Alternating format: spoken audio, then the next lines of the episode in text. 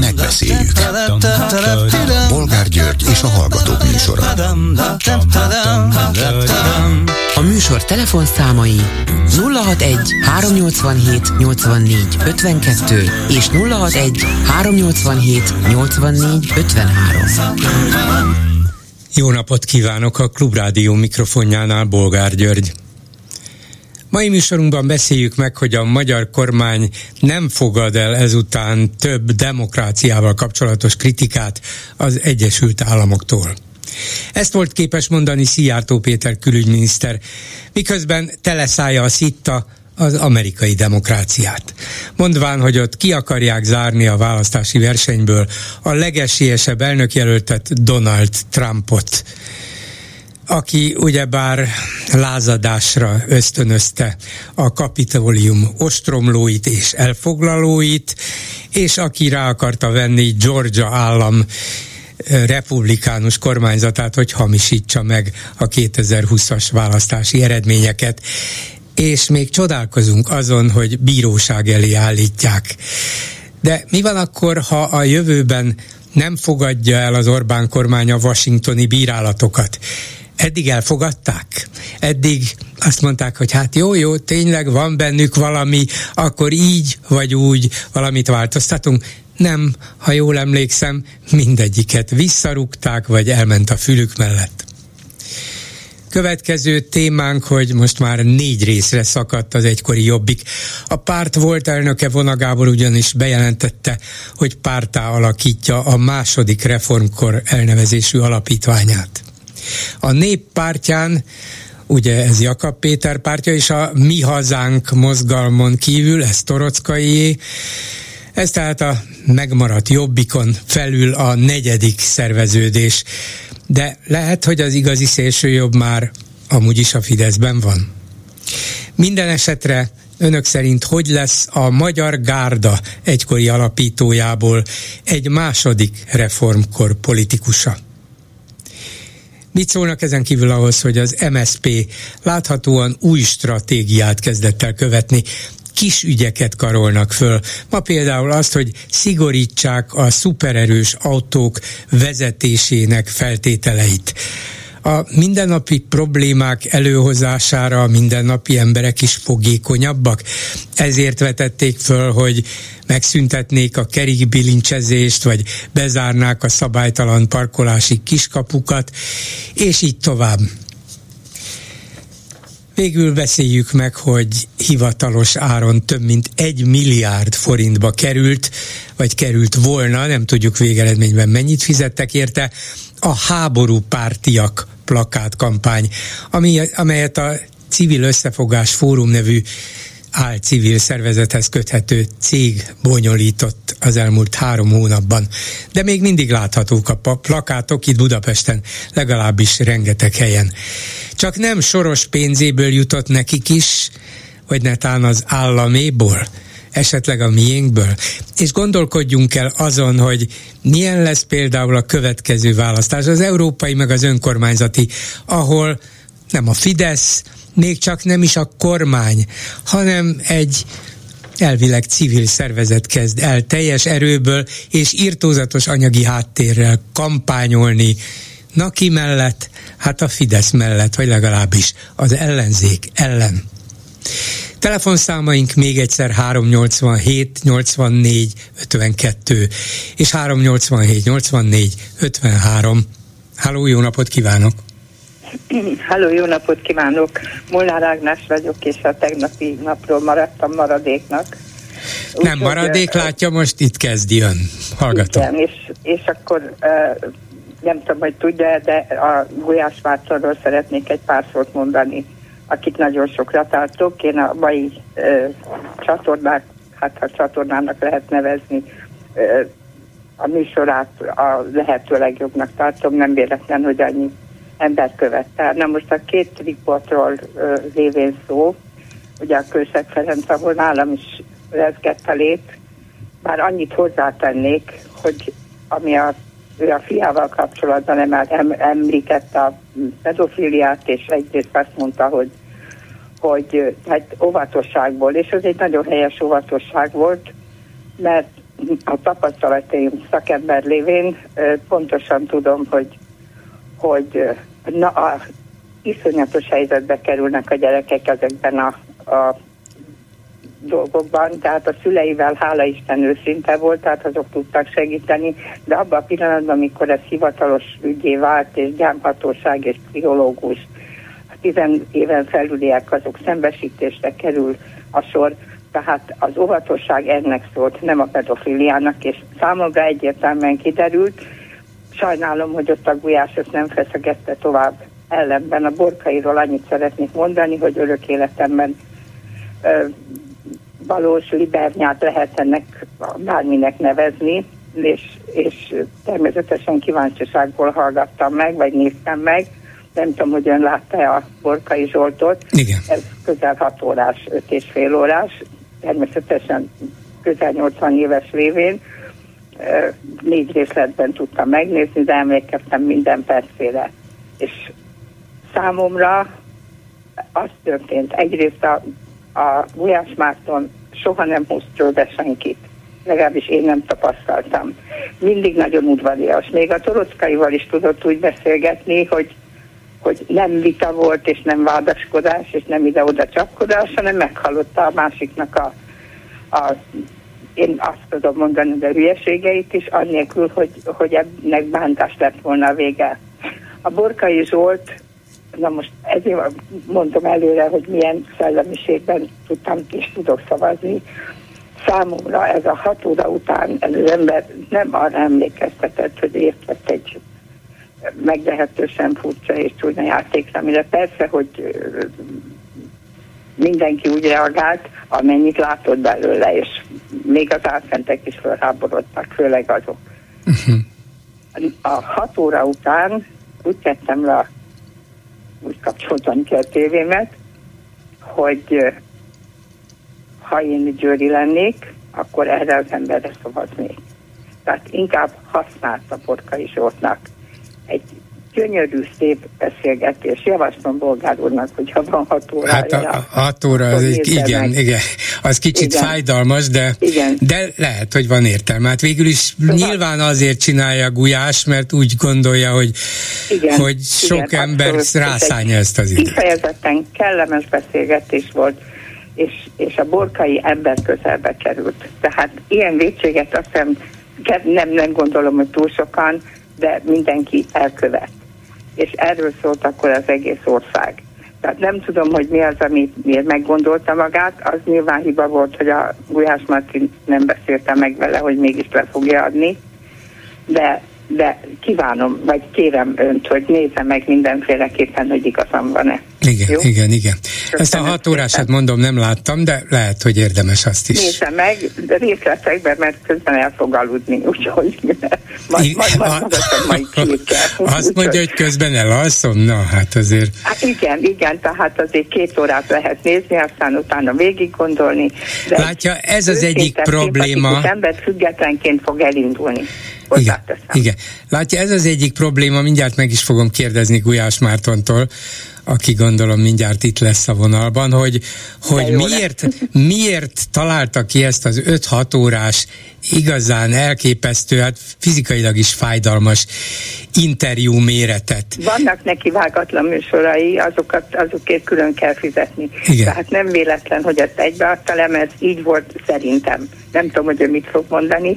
Ez így volt kerek, tisztességes, és, és, és egész, egy egészen más ember került elém, uh-huh. és ha Győri lennék, azt még egyszer mondanám, sajnos nem Győri vagyok, illetve de hogy sajnos szeretek itt lakni, ahol lakom, de akkor Igen. egészen biztos, hogy rászavazni. Hát még az is, lehet, hogy, az is lehet, hogy Borkainak bejön ez a dolog, és bár... Én nagyon remélem. Igen? Nagyon remélem. Hát kíváncsi vagyok. Az, az egy érdekes visszatérés lenne. A, a, a fia dolgaiért büntetni, uh-huh. nem érdemli meg. Köszönöm szépen, hogy elmondta. Viszont hallásra. Köszönöm, hogy meghallgatott. Viszont hallásra. És akkor tényleg itt van Gulyás Márton, aktivista, partizán alapítója, szerkesztője, vezetője, mindenes. Szervusz Marci! Szervusz Gyuri, köszöntelek és köszöntöm a hallgatókat, és az autópályán vagyok, azt kérdeztem a kollégáimnak, hogy lehet, hogy a egy kicsit problémás lesz, igyekszem válaszolni a kérdéseidre. Húha, azt mondtam, hogy itt van Gulyás Márton, de ezek szerint nem itt van, hanem ott van. Ezek a partizánok mindenfelé harcolnak az országban, hogy van ez? Nem, hát a működésünk az ország egész területére korlátozódik, vagy azon is túl, úgyhogy igen, most Pécs felé vagyunk útban, hogyha ez bármilyen szempontból is uh, érdekes vagy releváns közben Igen. Hát nem csak annyiban, hogy, hogy ezek szerint nagyon elfoglalt ember vagy, de mint tudod, két hát elég sok vitát, konfliktust, néha felháborodást és értetlenséget kiváltó interjúdról szeretnék beszélni, és arról, hogy hogyan kezeled vagy kezelted ezeket a konfliktusokat. Az elsőt Kőszeg Ferenccel, a másodikat a Minap Borkai Zsoltal. Megkaptad a kritikákat itt a műsorban is, még én is hozzátettem a magamét. Nekem az a kérd, mindenek előtt az a kérdésem, és ezt már föltettem neked akkor is, amikor engem hívtál a műsorodba, hogy miért kell 5-6 óráig kínozni a meghívottat egy interjúval. Az ember lehet, hogy azt mondja, hogy na jó, hát ennyire érdeklődik irántam ez a Gulyás Marci, akkor válaszolok, de azért ez egy fizikai kifárasztásos jellegű művelet, és nem feltétlenül szolgál az interjú alany előnyére, hanem gyakran kiütköznek ennek az irtózatos fizikai megterhelésnek a hátrányai is. Miért? Miért, miért ragaszkodsz ehhez? Először szerintem tisztáztuk a fogalmakat, tehát a kínzás az szerintem valami olyasmi, amit valaki elkövet a másikon, annak a másiknak a hozzájárulása nélkül, vagy az akaratával szembe menve. Egy egyetlen interjúról sem mondható el, tehát itt az emberek önként jönnek el, pontosan ismerve a feltételeket és a körülményeket, 5-6 órára azért van pedig alapvetően szükség, mert azok az emberek, akik a vendégeim, és megtisztelnek az, hogy bizalmat szavaznak nekem, gazdag után rendelkeznek, pontos időknek voltak a tanúi, vagy alapítói adott esetben eseményeknek. Nagyon nehéz is lenne 30-40-50 évi politikai szakmai életutat 4 óra alatt összefoglalni, sokszor ezzel is működünk, van ezért, hogy két, 7 és fél órás is egy interjú, és abban se fér minden bele. Tehát ez fontos, hogy ide az emberek azért jönnek el, mert nagyjából sehol másik nem kérdezik őket ilyen részletességgel és elmélyültséggel az életükről. Ez az műfaj Magyarországon nem igazán létezik. Talán a Tóth Szabolcs töltőt után egyedül említeni az életnek minden podcast részéről, de talán ennyi, és itt a vége. Úgyhogy ebből a szempontból szerintem ezek kordokumentumok is, mi legalábbis ezzel a felkészültséggel és ezzel az intencióval készítjük őket illetve ami még szerintem nagyon fontos, hogy azért uh, itt általában ezeket az interjúkat nem egybe veszik föl, a szükséges tartunk születet, az alany kéri, akkor megállni, ha van bármi olyan kérése, ami az ő kényelmét szolgálja az interjú a lehető legjobban tudjon készülni, azt mi természetesen biztosítjuk. Ez csak azért akarom átjönni, mert tényleg van ez a hangulat, ami körülveszi most ezeket az interjúkat, hogy itt valami fajta kínzásnak lennének kitéve az alanyok, ezt a leghatározottabban visszautasítom.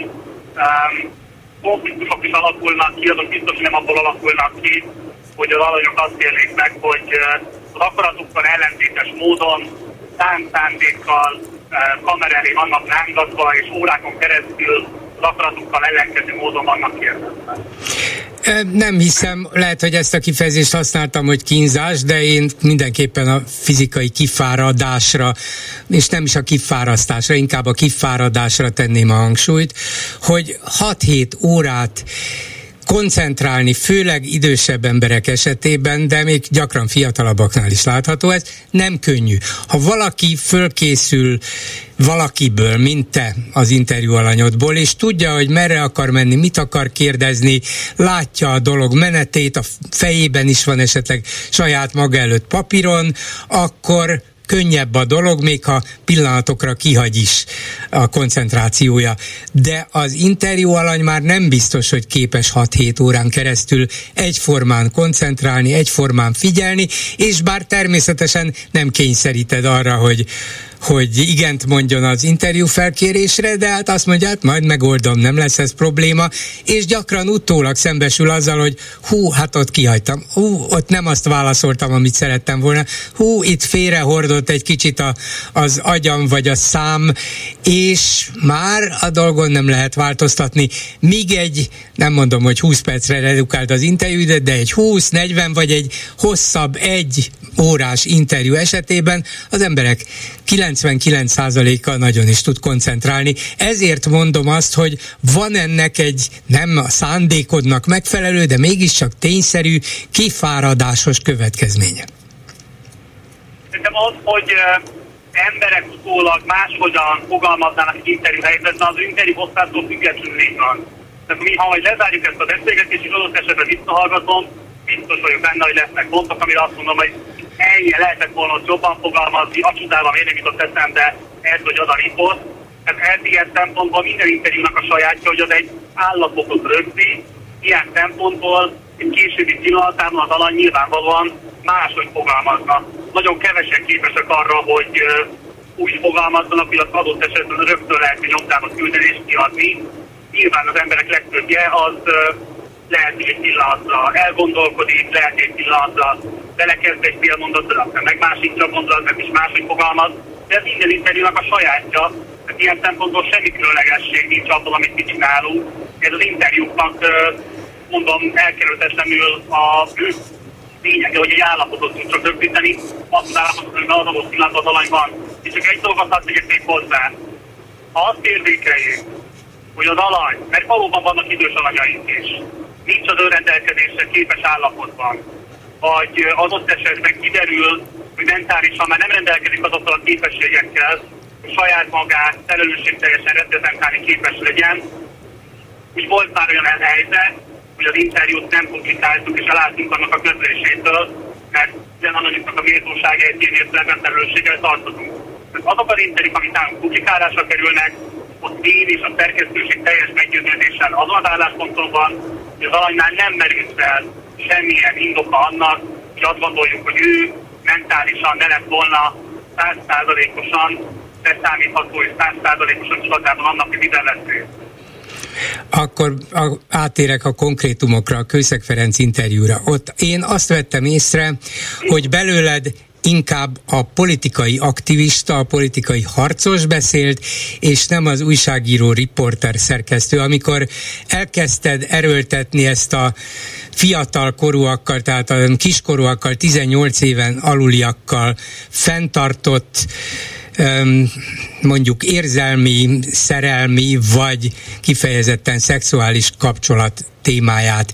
És azért erőltetted, elvileg teljesen jogosan, mert nem mindegy, hogy valaki hogyan nézi ezt ma 2023-ban, még akkor sem mindegy, hogyha esetleg 30-40 évvel ezelőtt más volt a közmegítélés, más volt a közmorál, máshogy tekintett még a legfelvilágosultabb ember is arra, hogy lehet egy 16-17 éves lány és egy 20 éves tanárja között valamilyen kapcsolat. Nyilván agályok akkor is voltak, de ma a MeToo után néhány évvel és a női egyenjogúság lehetőleg minél maximálisabb elismerése idején ezt, ezt nem lehet, nem lehet figyelmen kívül hagyni. Tehát értem én, hogy valamit ki akartál szedni az interjú alanyodból, és vártad tőle, hogy, hogy kimondja azt, hogy nem, ez úgy, ahogy van, elfogadhatatlan, de ő persze nem tudott kilépni az ő saját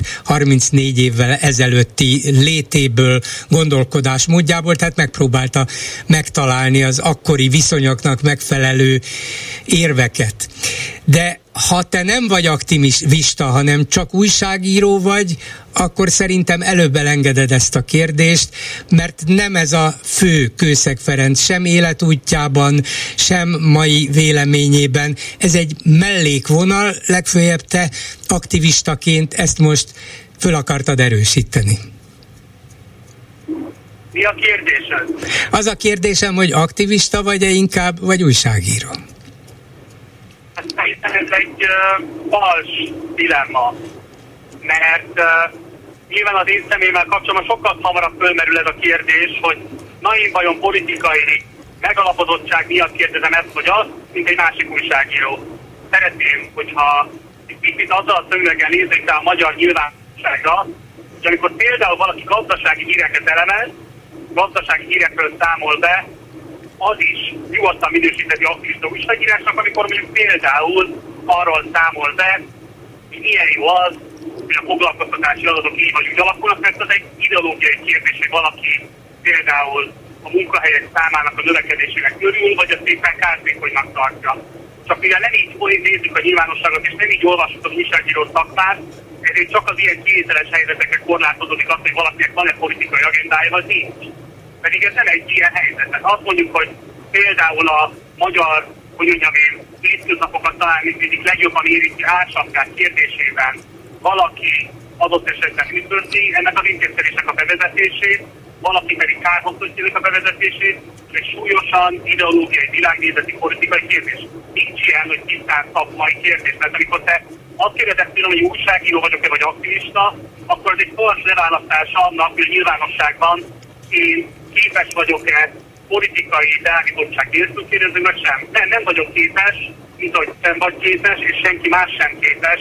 Mindenkinek van politikai pozíció a nyilvánosságban, csak azon a kérdés, hogy valaki ezt fölvállalja, hozzáférhetővé teszi, tartásen kezeli, vagy pedig elbújik a szakmaiság állat mögé, és azt próbálja elhitetni, hogy neki valójában semmilyen típusú világnézeti agendája nincs. Ez, hogy mondjam, fogalmilag kizárt. Lehet, hogy ez most nagyon távolra vezetőnek hangzik, a válaszolok a kérdésedre, lehet, hogy sok hallgatód azt mondom, hogy csak kibújok a kérdésed előtt, de valójában szerintem erről érdemes beszélni, mert amikor sokan kritizálják akár a Kőszeg Ferenccel készített interjúmat, akár más interjúmat, a kritikák legtöbbje azért alapvetően arra korlátozódik, hogy politikailag nem értenek az, hogy számomra egyik ügy miért fontos, és másik ügy miért nem fontos. És ez teljesen oké. Okay. Szerintem teljesen oké, hogy nem értett egyet azokkal a kérdésekkel, amiket föltettem, hiszen nyilvánvalóan azért vagy te újságíró, hogy te vagy a percet interjú, vagy hogy készítettél a Kőszeg Ferenccel, de más típusú kérdéseket fog föltenni, ettől tud lenni a szintén. Igen. De ne gondoljuk, hogy attól, mert így nyíltan beszélek arról, hogy van politikai világnézeti megalapozottság az én működésemnek, az én újságírói szakmai működésemnek, és a partizánnak, attól ne lenne a klubrádiónak, ne lenne bárki másnak, neked személyesen. Ugye pont a veled készített interjút erről még nagyon jól tudtunk tisztázni, és szerintem ez fontos.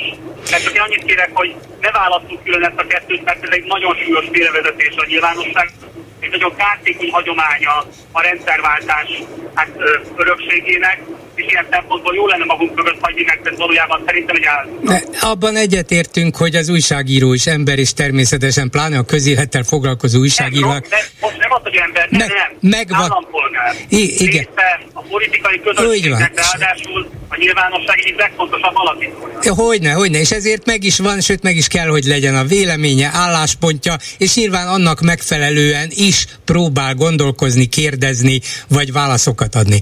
De én arra gondoltam, amikor szembeállítottam az aktivistát az újságíróval, hogy Kőszeg Ferenc életútjában, politikai és emberi jogvédő tevékenységében az a kérdés, hogy pedofília vagy nem pedofília, ráadásul ez a kifejezés már eleve rossz nem ezzel, nem ezzel foglalkozott soha, ez nem is volt kérdés, de ez a, ez a mondjuk fiatal korúakkal fenntartott bármilyen viszony kérdése, ez, ez nem létezett, ez nem volt fontos, ez, ez nem jellemző az ő tevékenységére, és a mai helyzetre sem releváns, hogy ő erről mit gondol. Ha ezeket a kérdéseket erőltetted volna akár a te aktivista szempontjait szerint egy olyan politikussal, aki mondjuk az úgynevezett pedofil vagy, vagy gyermekvédelmi törvény megalkotásában az egyik leghangosabb volt, és személyre tudtad volna hány, hányni, hogy na hát viszont önt látták, hallották, de ön is bevallotta, hogy ezt és ezt, ezzel és ezzel akkor is akkor csinálta, akkor azt mondom, az releváns, mert a mai helyzetről szól, és egy személyes felelősségi kérdést csinál abból, hogy egy politikus az egyik helyzetben ezt mondja, és egy másikban meg azt csinálja. Kőszeg esetében erről nem volt szó, inkább csak a te agendádat erőltetted. Megint egy a kérdés, akkor három dolgot válaszolok én magam, és akkor megoldom a műsorkészítés feladatait. az első az az, hogy én soha nem minősítettem az interjú valamilyen mondatait a nyilvánosságban, és ezt a továbbra is fenntartanám, tehát azt nem tartom sem méltányosnak, sem um, etikusnak, hogyha utólagosan én véleményezem azt, hogy kinek milyen mondatok és gondolatok hangozottak el a szájából, ami az én feladatom, azt én elvégeztem mindegyik interjú esetében. Innentől kezdve a közönség feladata az, hogy véleményezzen, és nekem pedig kötelességem elfogadni, és itt térek át a második pontra, akár a technikádat is, ha te ezt nem tartoztad méltányosnak mindekteremtre nézve, ha te ezeket rossz kérdéseknek tartod, ez egy teljesen legitim álláspont, sokan gondolkoznak erről az interjúról így, mások pedig máshogy gondolkoznak, ez kikerülhető része a nyilvánosságnak, hogy igen, vannak olyan konfliktusok, amiben nem fogunk egyetérteni, de mondom még egyszer, én ezt nem tartom egy feloldhatatlan problémának, része a demokráciának akármennyire is el Hát persze, hogy nem feloldhatatlan, azért beszélünk róla.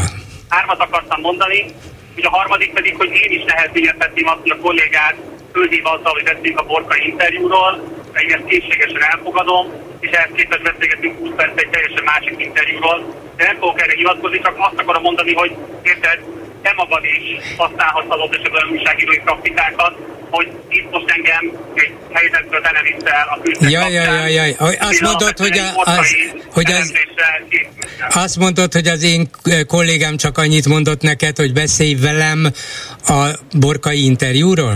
Hát akkor... Hát én most nem akarom, hogy ez az Értem. állásába kerüljön, mert nem, nem akarom kerül az állásába. Mondom, hogy rá fogunk-e térni, igazából kérdem, hogy A borkaira, rá? Igen. Eredetileg keresztetek engem. Hát mert az volt a legfrissebb fejlemény, nyilván neki is ez maradt meg a fejében, de én a kettőt együtt akartam tárgyalni, ha ez váratlanul ért, bocsáss meg, akkor, akkor magamra vállalom az egészet, de úgy érzem, hogy egybe is tartozik. Mert itt téged etikátlansággal vállalnak, vádolnak többen. Én nem osztom azt, hogy a két interjú összehasonlítható. Kőszeg esetében szerintem túltoltad az aktivistaságot, és nem vetted figyelembe, hogy Kőszeg kőszeggel és az ő tevékenységével kapcsolatban ez nem egy igazi releváns kérdés.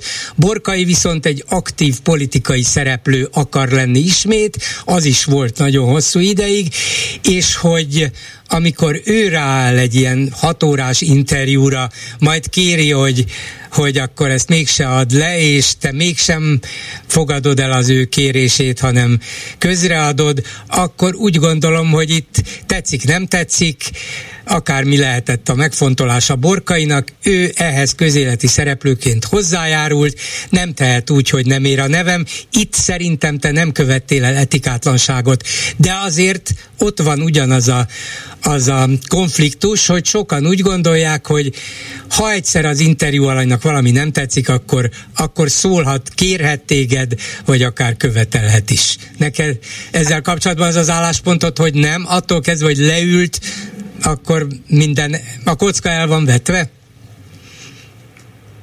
Hát én azt akarom mondani, hogy pont nálad volt egy műsor arról, amikor egy média jogász megkérdeztél, hogy újságíró etikai kérdést és dilemmát fölvette az interjú, én ezt meghallottam, mert ezt egy izgalmas fölvetésnek tartottam, hogy ilyen oldalról nézik meg a közteg interjút. Nyugodtan számolják, hogyha rosszul idézem, de én úgy emlékszem, hogy azt mondta, hogy kifejezetten újságíró etikai szakmai védséget én ott nem követtem el. Csak ebből jön az, hogy ettől te nyugodtan gondolhatod azt, hogy az szerintem méltánytalanok rosszak voltak, csak szerintem az fontos, hát ez nem egy objektív mérce, hanem ugyanúgy egy objektív mérce, mint az enyém, ami alapján a kérdésemet föltettem. Ebben nem értünk egyet. Viszont akkor a borkaira rátérve pedig még csak annyit akarok oda mondani, mert ez szintén nagyon fontos. Itt nem csak arról van szó, hogy úgy döntöttem, hogy akkor na, erre válaszul kirakjuk a teljes interjút, hanem a magyar törvényi szabályozások megfelelően éltem azzal a lehetőséggel, hogy egy uh, interjút betiltatni, aminek közvonatkozása van, és közérdeklődésre megalapozottan tartott számot, az alanynak joga nincs.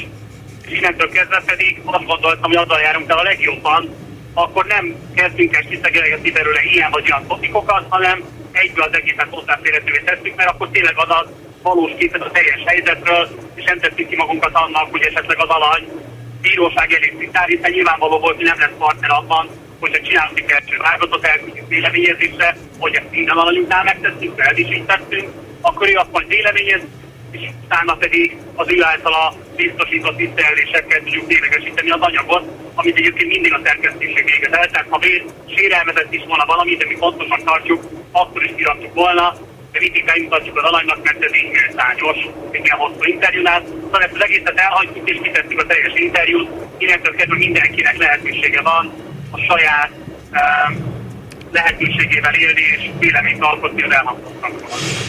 Köszönöm szépen, és akkor azt kívánom Gulyás Mártonnak, hogy partizánként harcoljon tovább. Közben néha vitatkozunk, de egyébként csak, hogy egy vörös farkat tegyek a beszélgetésünk végére. Én nagy elismeréssel figyelem a tevékenységedet, amit csináltál, az megéri a figyelmet, és azt hiszem az általános elismerést. Úgyhogy jó utat, szer... Igen. Gyuri, bocsáss meg! Mondjad, Gyuri, mondjad. Csak egy kérdést erre nem válaszoltál. Tehát jól mondtam azt, hogy az általad megkérdezett média jogász szerint én újságíró etikai szakmai hibát nem vétettem a Igen, igen, nem, úgy emlékszem, nem média jogász volt, hanem média szociológus. Ő azt mondta, hogy az ő értékelése szerint nem, de hát lehet, hogy ízlésbelileg nem kellett volna talán a 84 éves Kőszeg Ferencből kipréselni, vagy megpróbálni kipréselni a választ. Valami ilyenre emlékszem én, de nem, én nem gondolom, hogy, hogy jogilag te itt felelősségre vagy vonható látható akármelyik esetben, inkább azt a valóban kicsit homályos, vagy, vagy kevésbé egyértelmű etikai kérdést próbálom feszegetni, hogy mm, az aktivista és az újságíró közti különbséget, hogy a számodra fontos dolgot e, erőlteted, vagy ami a köz számára, vagy a hallgató, a néző számára, a közvélemény számára a legfontosabbnak ítélhető, és szerintem kőszeg esetében ez nem volt így, Borkainál így van. Köszönöm a lehetőséget, jó munkát kívánok a továbbiakban. Én is köszönöm, szervusz, minden jót. Szervusz, minden jót. Háló, jó napot kívánok! Haló, haló, egy hallgató kellett volna, hogy legyen a vonalban. Nem hall engem? Hát ha nem hall engem, akkor viszont valószínűleg nem őt fogjuk kapcsolni, hanem hamarosan a Migration Aid vezetőjét, nem tudom, hogy kitérünk el előbb, minden esetre lehet, hogy a hallgató már régóta volt a vonalban, és kétségbeesésében otthagyta a telefonját, vagy letette, vagy akármi, mindegy, vissza fogjuk őt is hívni, biztos, de lehet, hogy Zivert Andrást előbb fogjuk elérni. Úgyhogy vele pedig arról akarok beszélni, csak hogy fölkeltsem az érdeklődést iránta is, hogy valami furcsa menekült válság van kialakulóban, nem annyira Magyarország déli határán, ott ugye rendkívüli helyzet van, rendkívüli veszélyhelyzet már hány éve is? 15 óta, szóval 8 éve. Hanem Szlovákiában, tehát az északi határunkon, ahol most mégis itt a hallgató a vonalban. Háló, jó napot kívánok! Igen, itt vagyok. Igen, parancsoljon! Szép napot kívánok, Bessi vagyok, és csak azért ragadtam telefont, mert eléggé megérintett engem ez a hölgy, aki a Borkai Zsoltról a véleményét mondta, és nem korrigálni szeretném a véleményét. Mondjuk az kicsit meglepett, hogy, hogy, hogy nem, nem, nem kérdezett rá ön esetleg arra, hogy, hogy tényleg valójában ugye szimpatikussá vált neki a Borkai Zsolt azáltal, hogy végighallgatta vele az interjút, és ilyet ugye tapasztalnak terapeuták is, meg segítő munkában dolgozok, én jó magam segítő munkában dolgozom, hogy van egy menedzser, aki rosszul viselkedik a beosztottjaival, és hallom róla a dolgokat, hogy milyen rosszul viselkedik, és aztán egy kicsit beszélgettek vele, és megtudom az okát, hogy miért viselkedett így. És hát ugye én empatizálok vele, hogy, hogy bizony igen, itt meg itt megsérült a múltjában, gyerekkorában, Isten tudja hol, és ennek látjuk a hatását. És akkor ez így szimpátiát, és, és egy teljesen normális, ha az emberbe beindít egy ilyen együttérzést, hogy igen, hát mindannyian emberek vagyunk, és az lét az egzisztencia feltételeiben, alapfeltételeiben és dilemmáiban osztozunk. Igen. És, Mondja tovább, Szerintem nyugodtan. az nagyon nagy probléma, hogy, hogy itt most megállt a hölgy, és nem gondolta tovább azt, hogy de, de, Ha valaki egy vezető pozícióban visz egy várost, visz egy országot, visz egy intézményt, ott vannak olyan normák, amit én, mint vezetett, elvárok, hogy az illető kövessen. Egyébként nem tudok rá felnézni, nem tudok rá támaszkodni, nem tudom magam előtt tudni, hogy én oda fel akarok nőni, ahol ő van, és hogy az ő által szabott irány számomra kívánatos és elérendő, és én ezért minden nap dolgozni akarok, az nagyon nagy probléma. És nekem semmi közöm a Borkai úr házasságához, én nem vagyok érintett ebben az ügyben, szerencsére. De aki ilyeneket csinál, és megbukik, és kiderül, akkor én azt gondolom, hogy ezzel teljesen tudom, hogy beismerte a bűnöt, az, hogy ez egy bűn volt, vagy nem volt jó, vagy hiba volt, és a családjával ezt átbeszélte. Én azt gondolom, hogy olyan vezetőket kellene választani az országban mindenhova, akik az emberek követnek a szívükkel, a lelkükkel, a, a teljesítményükkel. És nem ezt. Igen, és ráadásul ugye Borkai esetében az vethető föl, hogy ő egy olyan pártnak volt a politikusa, és egy olyan párt színeiben volt polgármester Győrött, amelyik párt Istent, hazát, családot, kereszténységet és ezeket az úgynevezett régi hagyományos normákat tartja követendőnek, ő pedig ezt titokban természetesen, de nagy évben hát kikerülte vagy tett rájuk, és ráadásul ez az egyik, hogy szembe ment azzal, amit saját maga a nyilvánosság előtt politikailag hirdetett, a másik pedig, hogy olyanokkal együtt, akikkel viszont polgármesterként nem lett volna szabad együtt szórakoznia, mulatnia, mert egy polgármesternek hát a korrupció esélye miatt távol kell magát tartania az ilyenfajta barátságoktól és együtt szórakozásoktól. Tehát két alapkérdésben is nagyon súlyosan sértette az elvárható normákat és viselkedést. Igen, ez, Én ezzel teljesen egyetértek, és, és ezért is telefonáltam, mert úgy van, hogy én nekem szívügyem az, hogy, hogy mi, mi lesz az országgal. Nem vagyok politikus, és már el is hagytam az országot, tíz éve majdnem, és um, itt külföldön élek, és így nevelem a gyerek gyerkőcömet, hogy, hogy, hogy hát nagyon kemény így családi kapcsolatokat ápolni. És ez um, hiába vagyok sikeres külföldön, és ezt most azért mondom el, mert annyira tanulságos számomra, hogy ez a siker, ez olyan keserédes, küzdelmes, de keserédes, mert én ezt otthon akartam volna. Én otthon akartam volna a, a, a Katica Bogaras énekeket az óvodába énekelgetni az én kislányommal, és most holland énekeket énekelgetünk, és Szóval én, én, én, én, a, én a Fazekas gimnáziumban végeztem otthon, nagyon jó tanuló voltam a Fazekas gimnáziumban, és ezt se dicseklésnek mondom, csak, csak az, hogy én szívesebben fordítottam volna azt a kemény munka, munka, munkát, meg elhivatottságot, ami bennem van, a, a, az elkötelezettségemet a magyar emberek javára. És ott, otthon az országomban. És otthon erre nincs igazán pálya és hallgattam a múltkor a műsorát, amikor a, az anyuka beszélt a futbalista gyerkőcéről, 23 éves, biztos emlékszik, most hogyne, volt egy hete körülbelül. Igen, igen. Hát én, én majdnem sírva fogadtam itt a konyhaasztalnál, őszintén. És azon gondolkodtam, hogy most kinek kéne egy feljelentést tenni, vagy kinek kéne ebbe eljárnia, vagy hogy vagy szóljak a Novák Katalinnak, hogy, hogy ő tehetség, látom az oldalát, fölmentem az oldalára, ott van tehetséggondozás, tehetségápolás, a jövő a fiataloké, ott van, tisztán ott van. Szeretném, ha ezek a hölgyek, akik a nemzetünk nagyobb, nagyasszonyai, úgymond Dobrev Klárát is ide sorolom, a Momentumos Donát Annát is, ugye, akik úgymond az élen járnak, vagy legalábbis a nevük ott van, és minden. A Novák Katalin, aki erre van kinevezve, hogy ezt csinálja, hogy ezeket vegyék észre, és szüntessék meg. Hát igen, jó, ha, ha megszüntetni nem is sikerül. Nagyon, engem nagyon bánt, hogy igen, ide jutottunk. Igen. 20 évvel ezelőtt az ország nem így nézett ki. Én akkor 22 éves voltam.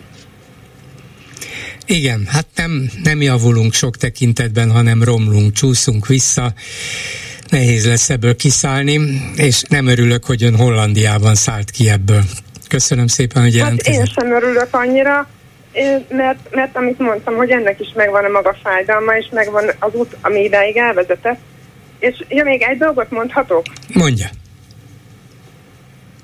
Ami Igen. nagyon fontos, hogy a gimnáziumban volt egy ilyen esetem, és ez 17 éves koromban volt, hogy körülbelül 6 dolgozat volt beígérve a jövő, a következő hétre, és ugye én nagyon sokat éjszakáztam meg minden, és tart olvastunk, és ilyesmi, és és volt egy alkalom, amikor a magyar tanárnő is beígért egy dolgozatot a hetediknek, és két magyar óránk volt, és a szünetben mondtam a többieknek, hogy figyeljetek, az nem oké, mert ez is be van ígérve, ez is be van ígérve, ez, megint nem alszunk hétvégén, megint nem tudunk kimenni semmi levegőre, meg ilyenek.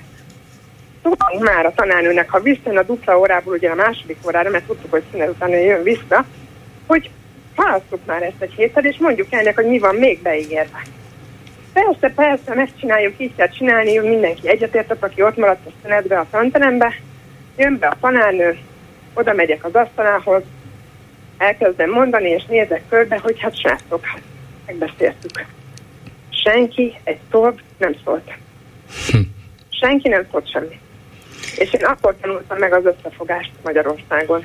Én tényleg akkor. És azóta ez nagyon sokszor először eszembe jut, amikor ugye annyit hallgatom önöket, és az összefogásról beszélnek, hogy értékek mentén össze kéne fogni akiknek fontosak az értékek. És nem megy. És nem, nem megy. A, nem, a, nem a reklámértékek. Igen, igen. És sajnos nem megy. Köszönöm szépen, minden jót kívánok, viszont hallásra. viszont hallásra. A vonalban Zivert András, a Migration Aid nevű szervezet vezetője, ez a menekülteket segítő szervezet, amelyik évek óta dolgozik Magyarországon. Jó napot kívánok! Üdvözlöm! és egy olyan fejlemény miatt hívom, amiről lehet, hogy ön se tud többet, mint én, vagy mint amit a hírekből megtudtunk, de én érdekes fejleménynek látom, és azért biztos, hogy az összefüggéseket ön jobban érti. Szóval Szlovákiában, ahol persze hamarosan választás lesz, és nyilván ezzel is összefüggésben van, de hirtelen belpolitikai válságkérdés lett az, hogy a szlovák-magyar határon egyre több menekült vagy migráns bukkan fel, egyre többet tartóztatnak föl, és ez körülbelül heti ezres száma, hogy ezt közölték, úgyhogy biztos, ami biztos, 500 katonát is vezényelnek a határa, ami hát egy valamiféle válsághelyzetet mutat, hogy mennyire komoly ez a válság, nem tudom, de a heti ezer menekült az azért nagy szám, mert az elvileg egy évben 52 ezer volna.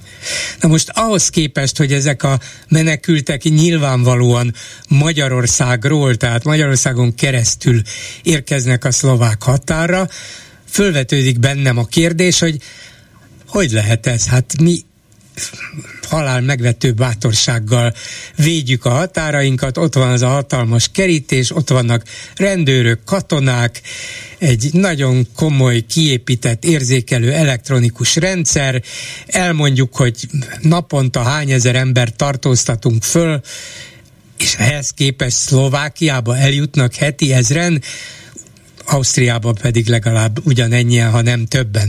Mi van itt? Mi? Hogy kell ezt elképzelni? Mit lát ebből? Hát egy újabb kommunikációs lufi, amely kipukkant, mármint ugye visszautalva arra, hogy megvédjük Európa határait. Ezt a Migration mindig is mondta, hogy egy kicsit arrogáns egy ilyen kijelentést tenni egy ekkora országról, vagy ekkora országtól, mint amik mi vagyunk, mármint most a politikusainkról beszélek mert nyilvánvalóan a, a migráció kérdése vagy a határvédelem csak regionálisan értelmezhető, tehát ezt egyedül Magyarország megoldani nem fogja, úgyhogy nem ártana szerintem némivel több alázat meg együttműködési készség az európai partnerekkel, de ez az én személyes véleményem.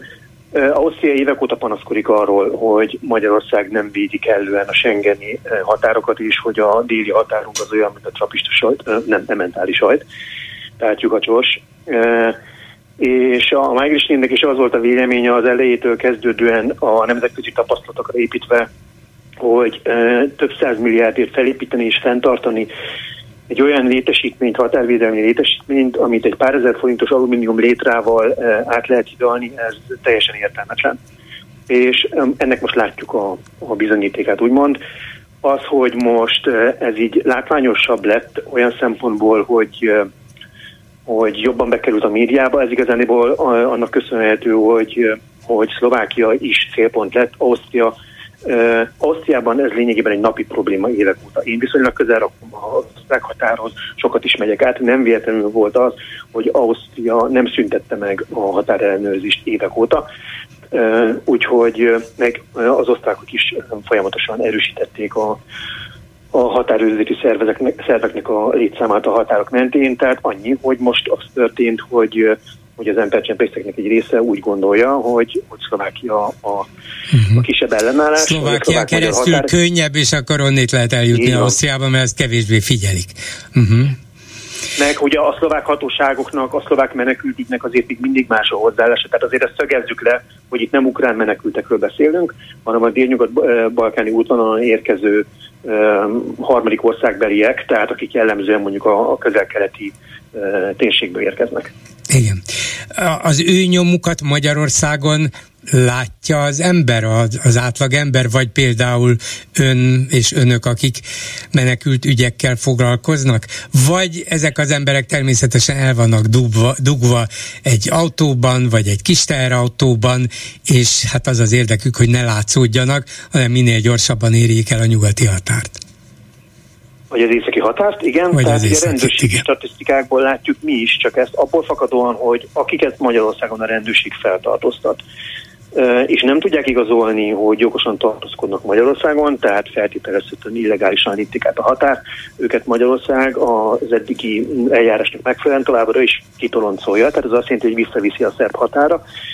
Ahonnét uh, aztán másnap újból megpróbálják a magyar határt, és másnap vagy harmadnap vagy a jövő héten sikerülni fog nekik. Körülbelül ez megy. Igen, így van. És ugye ugyanez Szlovákiában nem Hát most a, a szlovák, a Szlovákia nem azért vezényelt katonákat, mert hogy ők most úgymond megakadályozzák a, az, átlépés, az átlépésüket a magyar oldalról a szlovák oldalra, hanem azért, hogy lényegében a humanitárius részét segítség, tehát a Szlovákia mm, továbbra is lefolytatja a menekültügyi eljárást azokkal szemben, akik belépnek az ország területére, és akkor akár ott jelzik azt, hogy ők, ők menekültként érkeznek Szlovákia területére. Tehát, ha tehát tulajdonképpen egy... a katonaság az humanitárius Aha, szóval a katonaság vagy, nem azért van ott a szlovák-magyar határon, hogy visszalögdösse a menekülteket Magyarországra, ahogy a magyarok csinálják a szerb határnál, hanem azért, hogy részt vegyenek ebben a menekültügyi eljárásban. Annak a fizikai hát a fel, a feltételeit teremtsék meg. A, a helyi lakosságnak a biztonsági érzetét igen. növelik, attól függően, hogy nem tudunk arról, hogy bármiféle incidens vagy erőszakosság jellemző lenne, másrészt meg, hogy önmagában mondjuk összeszedjük azokat, akiket, akiket a határmenti térségben találnak, és elvigyik azokba a központokba, ahol utána ezek a, ezek a menekültügyi eljárások elkezdődnek.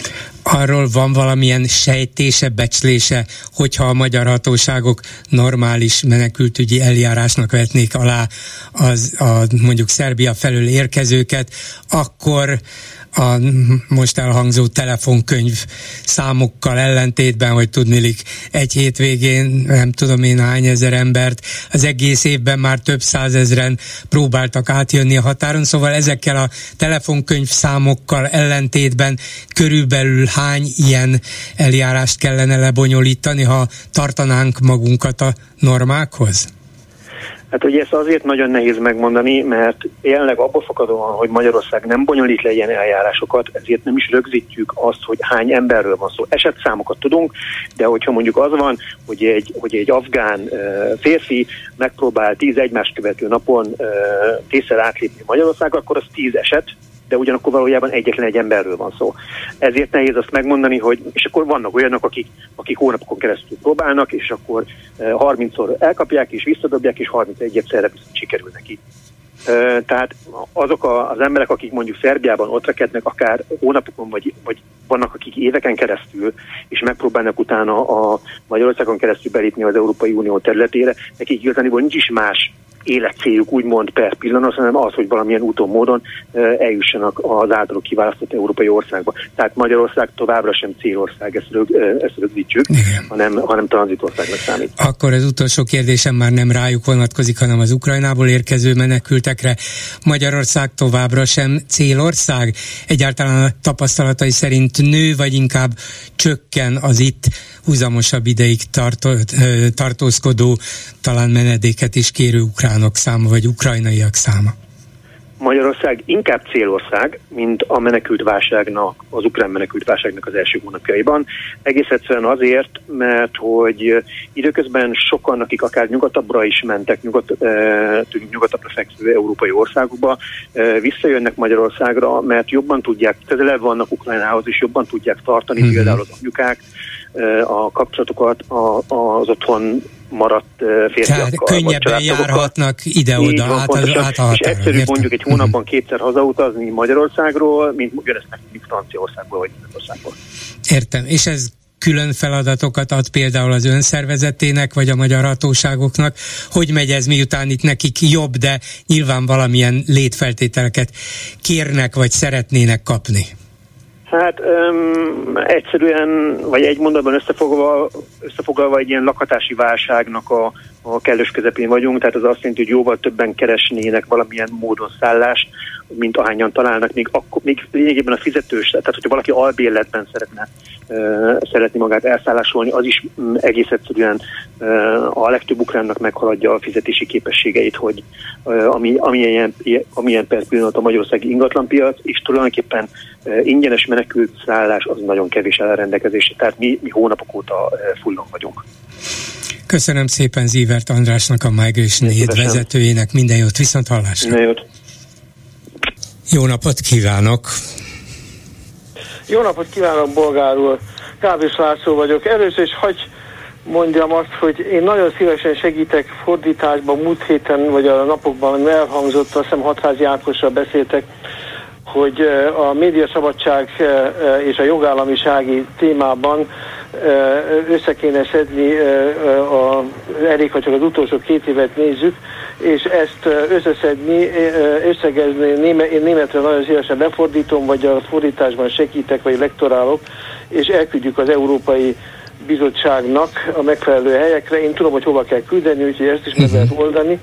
Úgyhogy... Köszönjük ezt, szépen, meg, akkor megpróbáljuk összehozni önt hatházival, jó? Igen, mindenképpen, nagyon szívesen hatházival is Dobrev, és, és aki még ebben benne van, hát ugye akik, akik jól tudják még a kisebb jogi gigszereket is, ugye nagy gigszer elég sok van, elég a mai nap híreire mondani, hogy azok mi volt, és a másik témám pedig az, hogy ugye hány statementje, hány megállapítása volt Orbán Viktornak helytálló és elfogadható és igaz az utolsó két évben? Én hát, nem tudok egyet se, de ha véletlenül egyet tud, akkor mondjon. Hát, hogy megnyerik a választást, és na, megnyerték. Igen, jó. jó, igen, na ez, ebben rendben vagyunk, jó, ez, ez igaz, jó?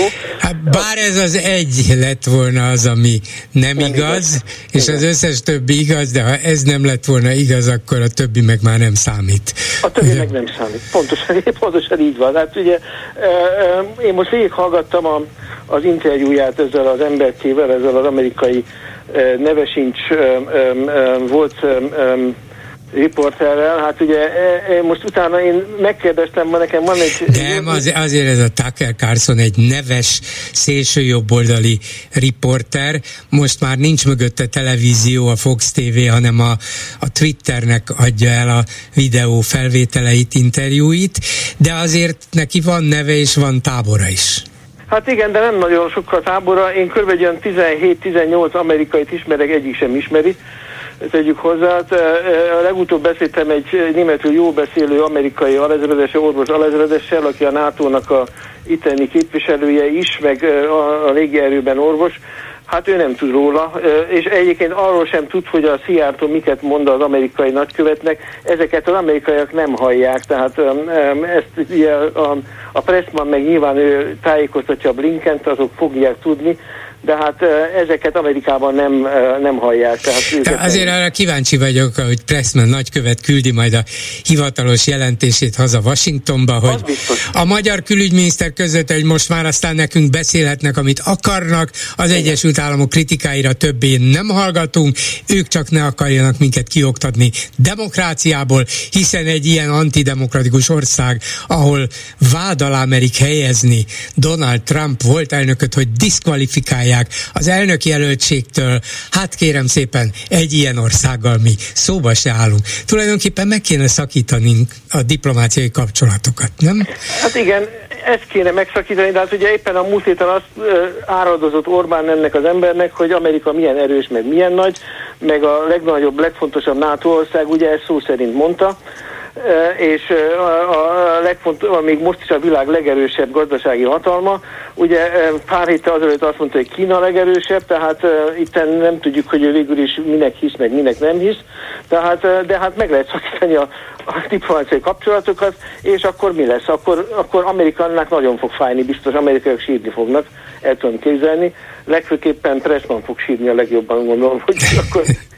Igen, tehát hát ezek, ezek, ezek, ezek, ezek olyan dilettáns dolgok, ugye a Seattle-nak egész másra kéne gondolni, egész másra kéne foglalkozni, mi van ezekkel a lélegeztetőgépekkel, meg és így tovább, meg és így tovább, meg mikor lehet az, hogy a Seattle-hoz például egy M1-es televíziós interjúra meg lehetne hívni egy DK-s politikus, teszem az Dobrev Klárát, vagy a, vagy a Vadai Ágnes például, és akkor egy nyílt televíziós vitában úgy, ahogy egy jogállamban, ahogy Amerikában is egyébként szokás, meg, meg Németországban is szokás, meg más országban is szokás, a Macron ellen is kiállnak ellenzéki politikusok, és azt nyíltan közvetítik. Na akkor kezdjük, akkor itt kezdődik a médiaszabadság, na gyerünk Szijjártó, nézzük meg, hogy akkor mikor fog kiállni a, a, a hivatalos magyar tévécsatornán egy ellenzéki politikus ellen. Na? Hát igen, igen, igen. De néha például akár válaszolhatna független újságírók vagy szerkesztőségek kérdéseire is, az, az se volna akármi. Igen. Ugye? Igen, igen, igen, az se volna akármi. Teszem azt az ön kérdésére is nyíltan, nyílt kérdésekre, amit a Klubrádió összeszedtek, és akkor tessék válaszolni. Még, még egy külügyminisztériumi szóvivővel sem sikerült soha, hát már mint az ő idejükben interjút készíteni, mert valamiért minket valószínűleg nem létezőnek tartanak, úgyhogy Igen, hát ugye ennyi. A, ennyi a médiaszabadság, igen. A másik, amit akartam mondani, ez a múlt héten volt, vagy az előtti héten, hogy, a, hogy például Németországban az ellenzék és, és az AFT nem kap elég csatornát. Hát a mai nap is volt egy, egy nyílt vita, amit a, a kettes tévéadó közvetített, de egyébként rendszeresen van az ellenzék bármikor hozzászólhat, sőt a mai magyar híradás alapján elvileg az ellenzéki képviselőknek joguk lenne Pintér Sándor bekéretni a, a parlamentbe, és akkor ha nem ment el, akkor tessék most válaszolni, hogy mi volt ezekkel a, ezekkel a, a lélegeztetőgépekkel. Csak egy mai példa, teszem azt. Hát igen, hogy ezt nyugodtan megcsinálhatják azon az alapon, hogy hát az ellenzéknek joga van bármit kérni, be akarják hívni a minisztert, behívhatják. Hát, hogy nem megy el, hát ő is szabad ember, ugye? Akkor Ez a... bemegy. Igen. igen. De, de sajnos így játszák ki a parlamenti szabályokat, nem kell bemenni, úgyhogy nem válaszolunk semmire. 300 milliárdot eltapsoltunk szükségtelen lélegeztetőgépekre, hát Istenem, ez maradjon a mi titkunk, ti nektek, a, a ti orratokra semmit se kötünk, és főleg a közvélemény orrára semmit. Pontosan így van. Ugye a reptér az egy másik téma, ugye még az nincs meg, de, de ugye mindenki tudja, hogy óriási kamat kölcsön, ugye, mert hogy ne, ne kelljen megnézni, hogy mire is költik a pénzt, ha ezt, ezt ugye kölcsönékén nem tudják fölvenni. Az Európai Uniós pénzek nem jönnek, ugye ez is többször híradóban elhangzott, legutóbb új hely is elmondta, tehát ezzel közösíteni, ugye, hogy majd ekkor, meg akkor, meg így, meg úgy, nem fognak jönni még, még ebben az évben sem, de valószínű, hogy ugye a, a pontokra válaszolni kell, ugye nem válaszoltak, ahelyett, hogy a Seattle a pontokra válaszoljon, ahelyett az amerikai nagykövettel szórakozik. Tehát ugye nem, nem a dolgát végzi, tegyük hozzá. Hát nem, nem külügyminiszterként, hanem, hanem befelé dolgozó a magyar szavazókra hatást gyakorolni kívánó miniszterként működik. Az amerikaiakat elkezdjük gyalázni, és szavazatokat hoz Magyarországon. Ennyi a történet. Igen. És ők ezt gyakorolják, ezt a játékot játszák. Hát igen, sajnos ezt játszák, igen, ez a másik probléma, ugye, amit most ma hallottam először, hogy ilyen uh, kisebb dolgokkal foglalkozik az MSZP-t, meg a, meg a jobbik, hát a jobbikot hagyjuk. Tehát én azt mondom, mint a múltkor a magyar ügyvéd úr is mondott, meg elég sok betelefonáló is mond, meg szerintem még új helyi is mondta, már nem tudom, hogy egységesen kell legalábbis a jövő évi parlamenti választások, EU parlamenti választások egységesen kell fölépni, mert kis tételekbe matematikailag is szinte kizárt, hogy, hogy hogy sikerüljön szavazókat kapni. Tehát látni kéne, hogy, a, hogy egységesen, egy, mondjuk a DK mögé beállni mindenkinek, és, és megcsinálni ezt a választást, és akkor meglátni, hogy akkor hogy sikerül. Mert az, amit csinálnak, hogy most kis dolgokkal foglalkozni, meg, meg, meg, izé, meg jó, ilyen uh, horti, meg minden, hát ezek olyan, ezek olyan uh, régi dolgok már, ezekkel nem lehet sokáig vacakolni, hanem uh, meg kell nézni, hogy mik azok a alapvető súlyos gazdasági és társadalmi hibák, amire, amit miatt a, ezt a kormányt, vagy ezt a pártot le kell váltani. Ugye azok mindenki tudja, aki, aki aki csak egy kicsit is tájékozott, hogy a pedagógus helyzet, az egészségügyi helyzet, a gazdasági helyzet, az utolsó előtti az EU-ban fölösleges tovább sorolni, ez a három-négy dolog teljesen elég ahhoz, ezt kell, ezt kell folyamatosan súlykolni, ezek a fontos dolgok. Ezzel tudják az, az ellenzék a, ezt a Fidesz leváltani, és ebben én nagyon hajlandó vagyok a minden egyéb, a média szabadsági fordítástól kezdve minden egyéb ilyen jogállami, meg egyéb dolgokban nagyon szívesen segítek, és, és beállok a sorba, és csinálok. Köszönöm szépen segítséget. Viszont hallásra. Én köszönöm. A telefonnál pedig Szent Iványi István külpolitikai szakértő volt, külügyi államtitkár és nagykövet, és európai parlamenti képviselő, és, és, és, és országgyűlési képviselő is. Jó napot kívánok! Jó napot kívánok!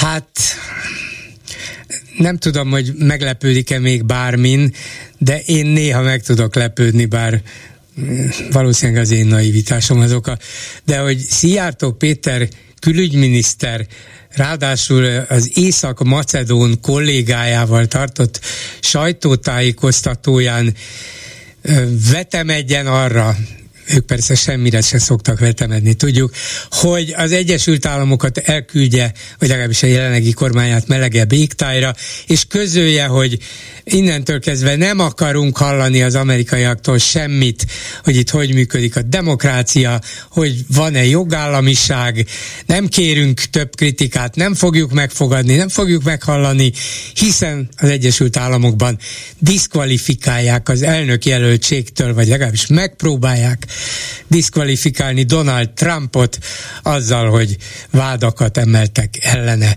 Úgyhogy nekünk ne beszéljenek. Na most az, hogy ez Szijjártótól elhangzik, sok mindent hallottam már tőle, sok durvaságot is, de ez körülbelül az utolsó előtti lépés ahhoz az utolsóhoz, és akkor felmondjuk a diplomáciai kapcsolatot Washingtonnal. Jó napot kívánok! Hát igen. Igen, én is ezen szólalok meg, mert nem könnyű magyarázatot adni erre. Hát egyébként eddig se fogadták meg az Egyesült hát Államok részéről érkező pirátokat, tehát ebben talán nincs különbség. A hangrendben van, és ennek az arroganciájában. Tehát ezért álljon meg a menet. Itt nem arról van szó, hogy a demokrata párt akarja kizárni, vagy a kormányzat kizárni, hanem a független igazságszolgáltatás elindított négy komoly ügyben, azért senki nem mutatja, ezek nem, nem kis ügyek, amiről szó van, tehát ebben az összeesküvéstől kezdve a, a szigorúan titkos anyagok eltulajdonításáig és gondatlan tárolásáig sok minden van, indítanak eljárás, és majd a bíróság, amely szintén független az Egyesült Államokban dönt arról, hogy mi fog történni.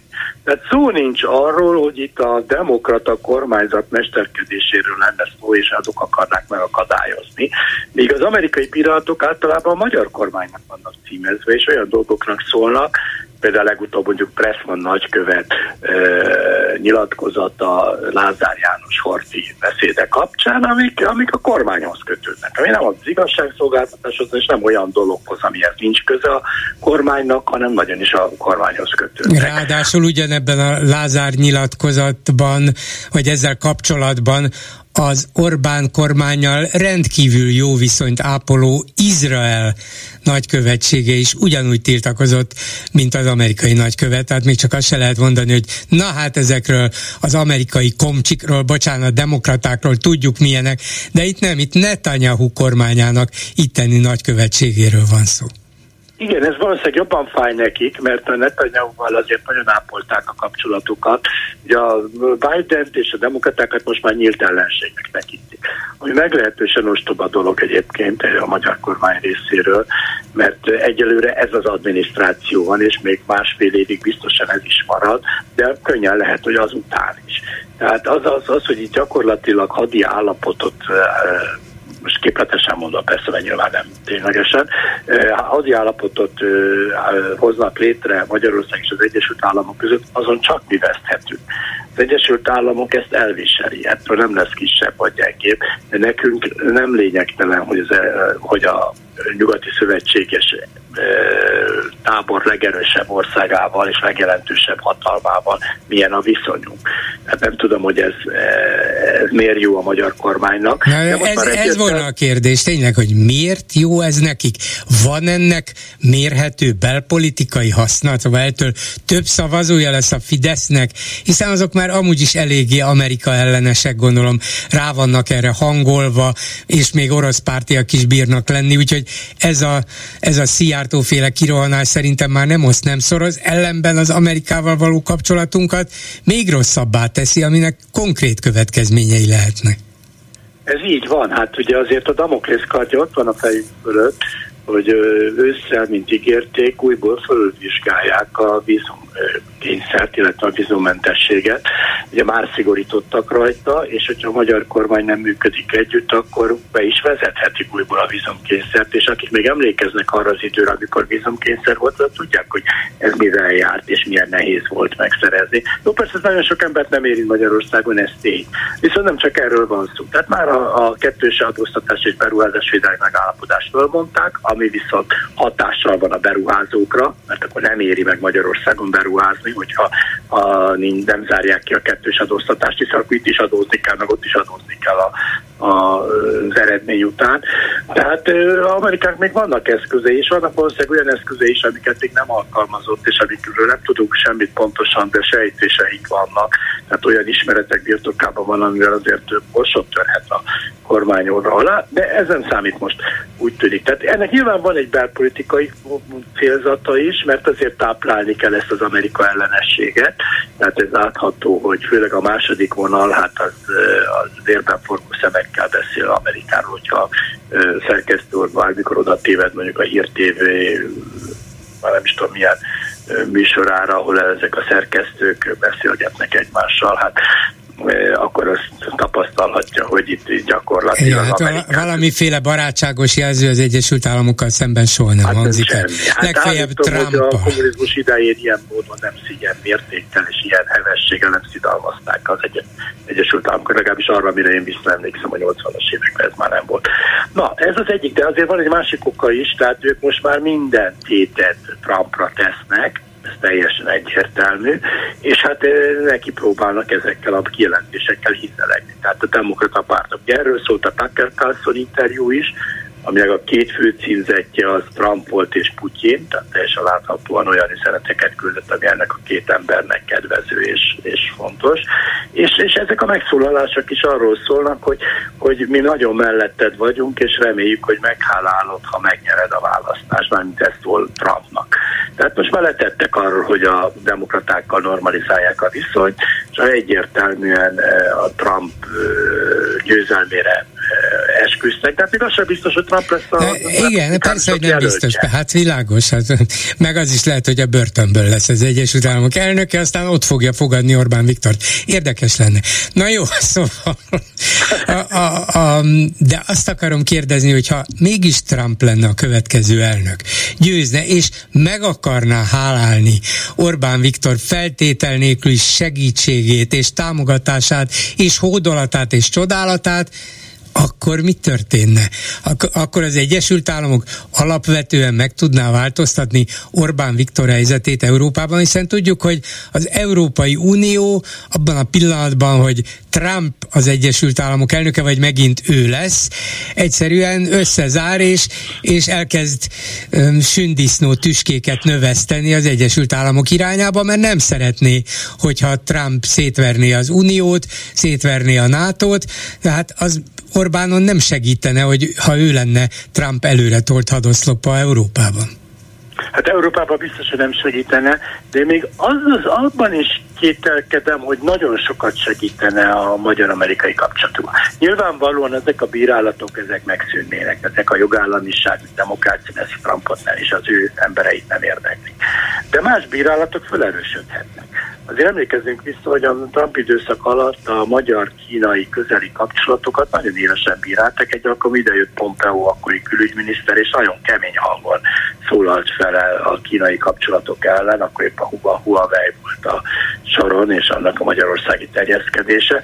Tehát, tehát ott is lennének konfliktus. Egyébként ez az egész vízumkényszerű ez 2018-ban a Trump adminisztráció idején kezdődött el, és ők egyébként kapásból azzal fenyegettek, hogy be fogják vezetni újból a vízumkényszert.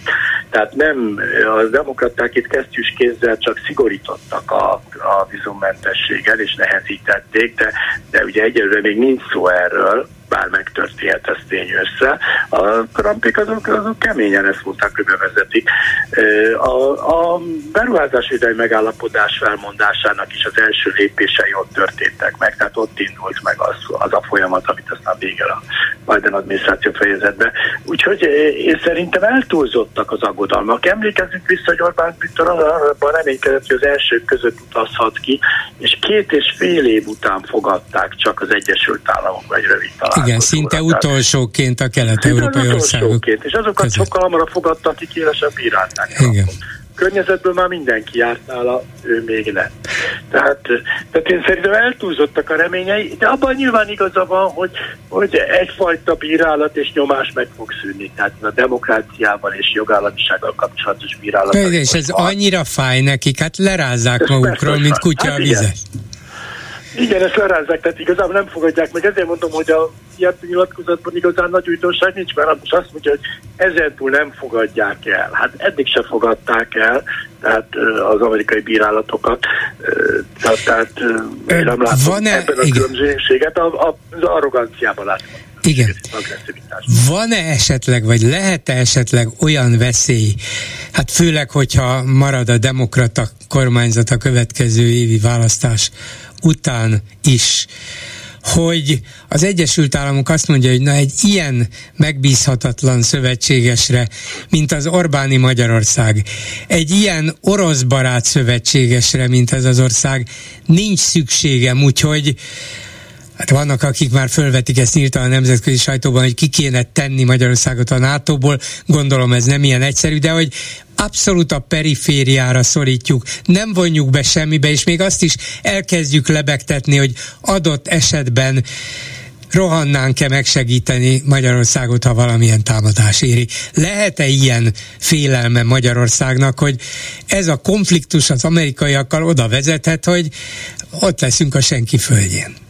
Hát ez a folyamat megindult, tehát ugye van ez a demokráciák közössége nevű a demokraták által elindított rendezvénysorozat, vagy együttműködés, ahol nem hívták meg Magyarországot. Tehát a térségből egyedül Magyar, míg Magyarországot is meghívták, de Magyarországot nem. Tehát azért ez, ez azért egy egyértelmű jelzés volt, hogy már nem tekintik olyan demokráciának, akivel együtt akarna működni az Egyesült Államok, miközben még Törökországgal meg Szaudarábiát is meghívták, tehát azért olyan országokat is, amik a demokratikus berendezkedése hagy kívánni valót maga után. De Magyarország kapcsolatban már ez, ez sajnos nagyon látványosan megkezdődött, hogy, hogy lassan a periféria felé sodródik. Hát észbe kéne kapni. De a hát biztonsági periféria hogy... is lehetséges? Tehát, hogy a biztonsági szempontból is perifériára kerülünk? Mert az aztán tényleg életveszélyes lenne. Hát az valóban az lenne. Most a, a NATO-ból való kizárás az egy nagyon nehéz dolog nem is került még idáig sor. Fölfüggesztés már volt egyébként rövid ideig Törökországot és katonai pucs után felfüggesztették még a 70-es vagy 80-as években, és Portugáliát is, amikor ott a, a szegfű forradalom idején kommunista főtisztek kerültek rövid időre hatalom közelébe, akkor a, a nem, nem kizárták, hanem az együttműködésből felfüggesztették, de utána rendeződött a helyzet, visszaengedték. De mondjuk tételes kizárás nem történt, de hát ugye végső esetben egy olyasmi, hogy fölfüggesztés, az, az egy könnyebb eljárás, az, az megtörténhet, és, és összegészében ez nekünk nagyon rossz. Tehát ez tényleg gyengíti az érdekérvényesítő képességünket, a biztonsági helyzetünket. Az ember nem érti és nem éri fel észre, hogy ez miért jó a magyar kormánynak.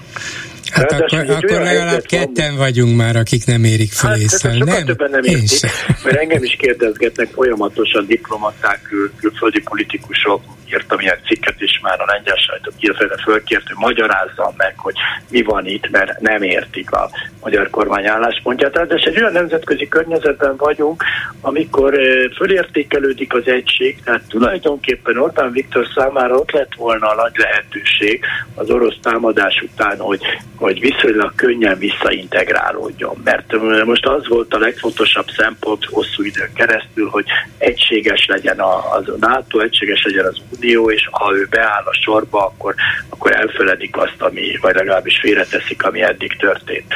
De ő nem élt ezzel a lehetőséggel, hanem inkább a másik irányba kezdett el mozogni, amit de ez tényleg nem nincs észszerű magyarázat. Tehát akkor a magyarázat, a magyarázat Orbán különös egója? Hát van, aki ezzel magyarázza. Én olvastam ilyet, de én ezt túlzónak tartom. Nyilván az egónak is van ebben szerepe, de én, én azt gondolom, hogy itt valaminek kell lenni a háttérben, amit mi nem ismerünk. Tehát az ismert tényezőkkel nem Putyin, Csak nem Putyin felé mutogat csendben.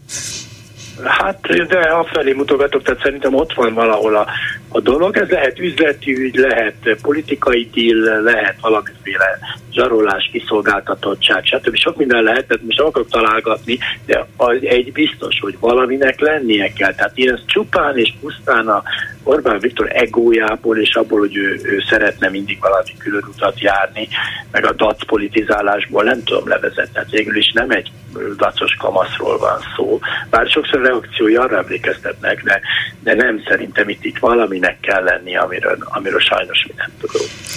Hát, vajon meg tudjuk-e valaha? Köszönöm szépen Szent Iványi Istvánnak, viszont hallásra. Köszönöm szépen, viszont Háló, jó napot kívánok! Jó napot kívánok, én Csaba vagyok, üdvözlöm, és meg fogjuk tudni hamarosan Na. szerintem, mert én nagyon-nagyon örülök Szijjártónak a beszólása, kiszólása a miatt, ugyanis ö, még egy-két ilyen beszólás és kiszólás, és meg fogjuk tudni, hogy miért csinálták, mert Orbán, vagy a, igen, tehát a, az Amerika ki fogja deríteni. Uh-huh. Tehát, hogyha ha nagyon-nagyon húzgáljuk ugye az oroszlán farkát, meg a bajszát, egyszer csak oda kap. És, és ezért is örülök, mert, mert van még másfél év ugye a, a demokratáknak.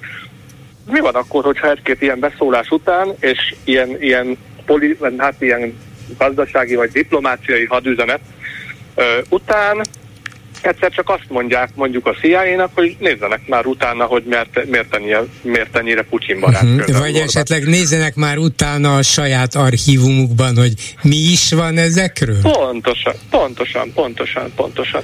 És lehet, hogy a 3 per 3-as ö, ö, aktákat is meg fogjuk tudni egyszer, mert lehet, hogy van egy-két másolatuk róla.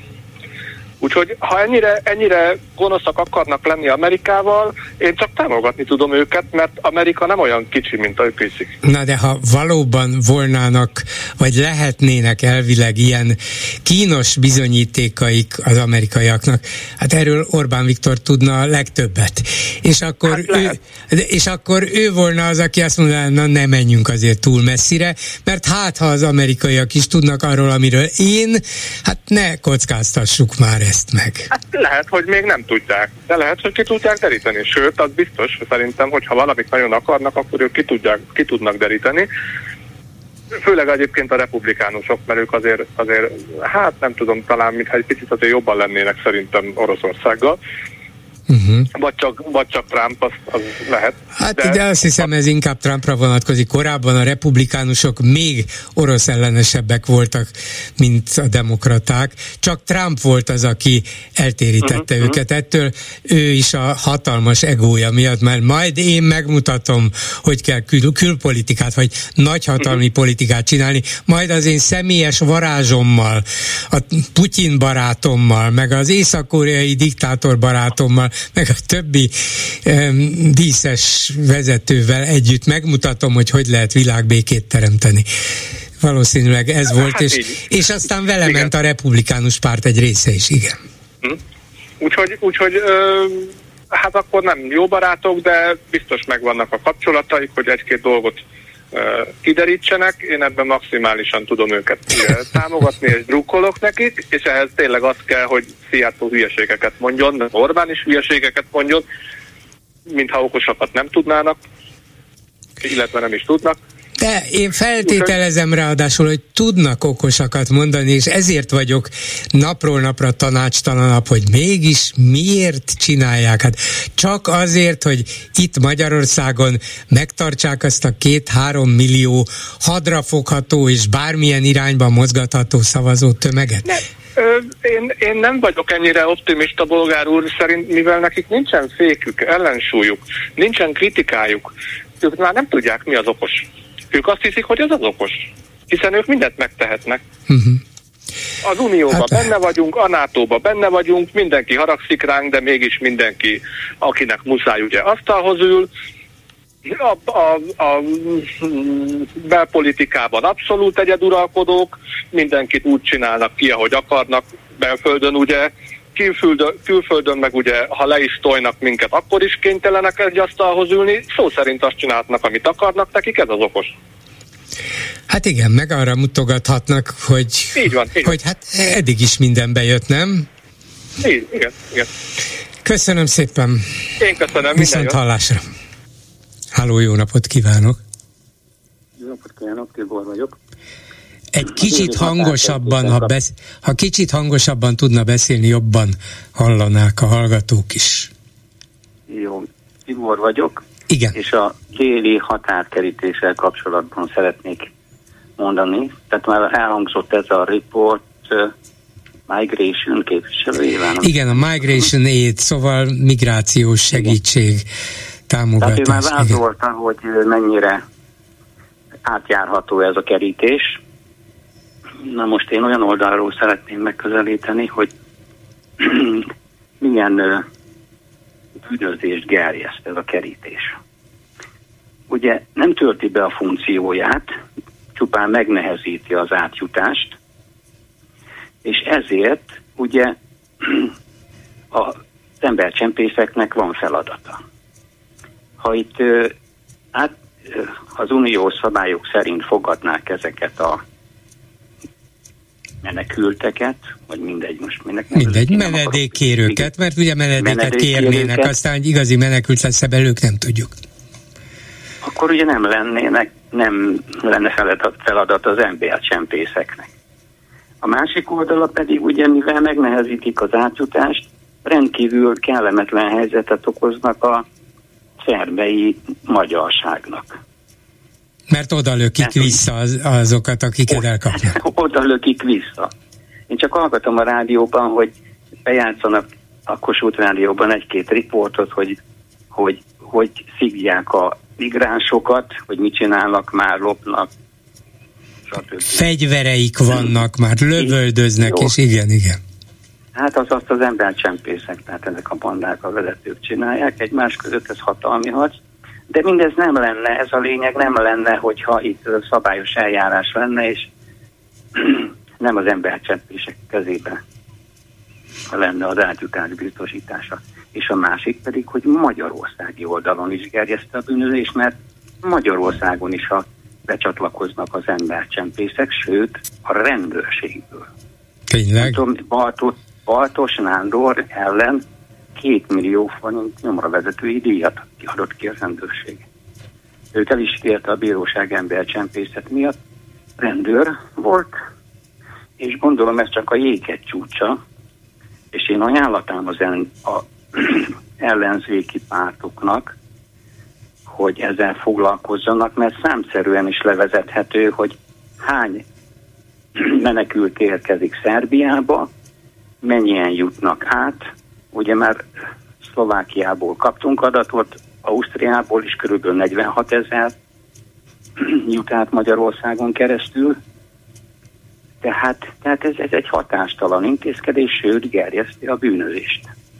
Igen. És egy, az egyszerű emberek számára is nagyon ö, észlelhető, észlelhető, hogy hatástalan, mert nem hülyék ezek a menekültek. Nyilván azért mennek oda, mert tudják, hogy át fognak át fognak Így van. Ha nem ma, akkor holnap, vagy holnap után. Így van. Ha Így viszont van. Magyarországon, ha Magyarországon folytatnák le ezeket az eljárásokat, lehet, hogy még az erre felé való menekült áramlás mértéke is csökkenne, mert arra gondolnak, hogy hú, hát mi lesz, ha Magyarországon kapok én menedékjogot, én tulajdonképpen Németországba vagy Svédországba szeretnék menni, amihez sokkal jobb, ha átjutok Magyarországon, vagy Ausztrián, és akkor, akkor akkor irány Németország, majd a német hatóságok elbírálják, és ott fogok letelepedni reményeim szerint. De ha a magyarok bírálják el, akkor itt fogok ragadni Magyarországon, akkor inkább lehet, hogy sokan nem is jönnének. Hát még ez is van, ezt én még nem gondoltam. Hát de, de nyilván azért várakoznak ott, mert, mert tudják, hogy át lehet jutni. Ha ez a kerítés olyan jó lenne, hát akkor nyilván nem várakoznának ott. Hát persze, de ezek szerint egy évben sok tízezer, talán összességében százezer ember is keresztül jut Magyarországon, kerítés ide vagy oda, Ausztria és Szlovákia felé.